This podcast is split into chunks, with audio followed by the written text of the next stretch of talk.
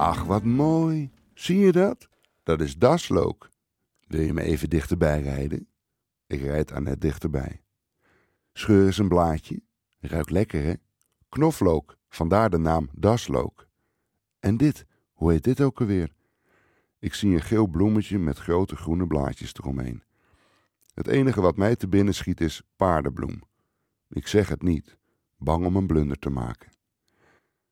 Het is de eerste keer na enkele kruiden te hebben benoemd dat Annette niet op de naam kan komen. Kruidenvrouwtjes zoals Annette onderscheiden onkruid van het kruid en zo ligt de waterkant voor haar bezaaid met Latijn en Nederlandse namen. Ze is in haar element. Een half uur geleden stonden Annette en ik nog in haar woonkamer. Na haar terechtwijzing dat ik te vroeg was, trok Annette een blouse aan over haar hemdje. Ik had dorst en dronk gulzig uit de kraan.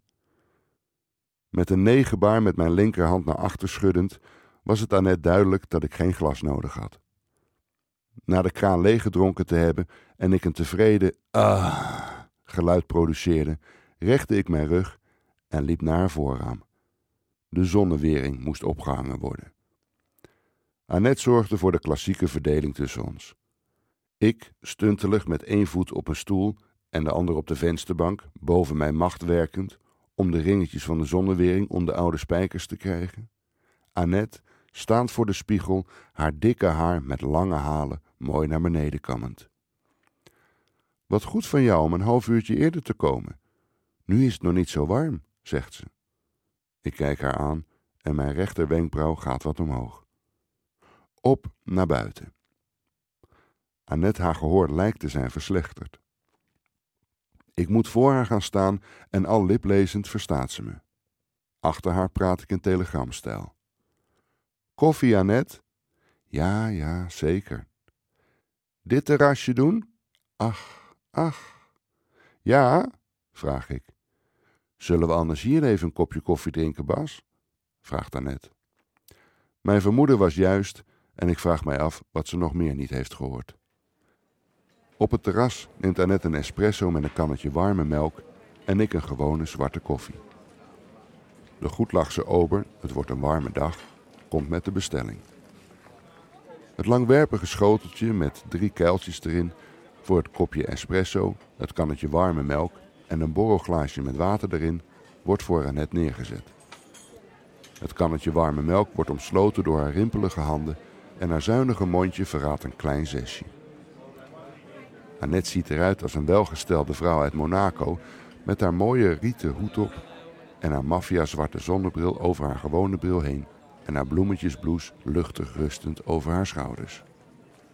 Ze vraagt of ik weet of dat ze een huisje in Frankrijk hebben gehad en ze is verbaasd dat ik verhaaltjes schrijf over onze ontmoetingen. Gaat het dan over mij? We besluiten nog een kopje koffie te nemen en wandelen dan de langere weg terug naar haar huis. Bij aankomst zie ik dat ze nat is van achteren. Ze heeft in haar broek geplast. Onopvallend pak ik een stukje toiletpapier en maak haar zitting droog. Ik voel mij nu meer een buddy of een verpleegkundige dan een vrijwillige vriend. Annette, zeg ik. Ze kijkt om. Als ik zo wegga, doe jij dan even een schone broek aan? Ja, Bas, dat zal ik doen. Gelukkig weet Annette het ook. We ontwijken elkaars ogen. Een grande dame in verval.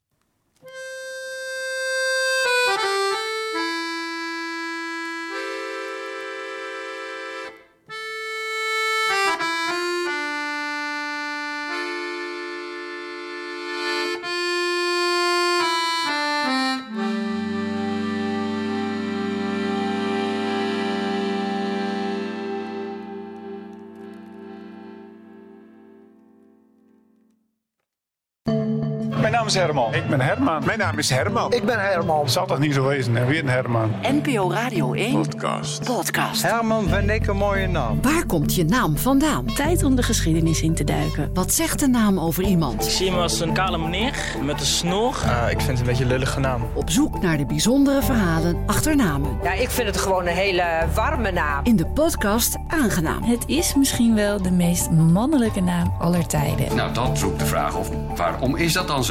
Aangenaam. NPO Radio 1 Podcast. Podcast. Beluister hem via nporadio1.nl of je favoriete podcast-app.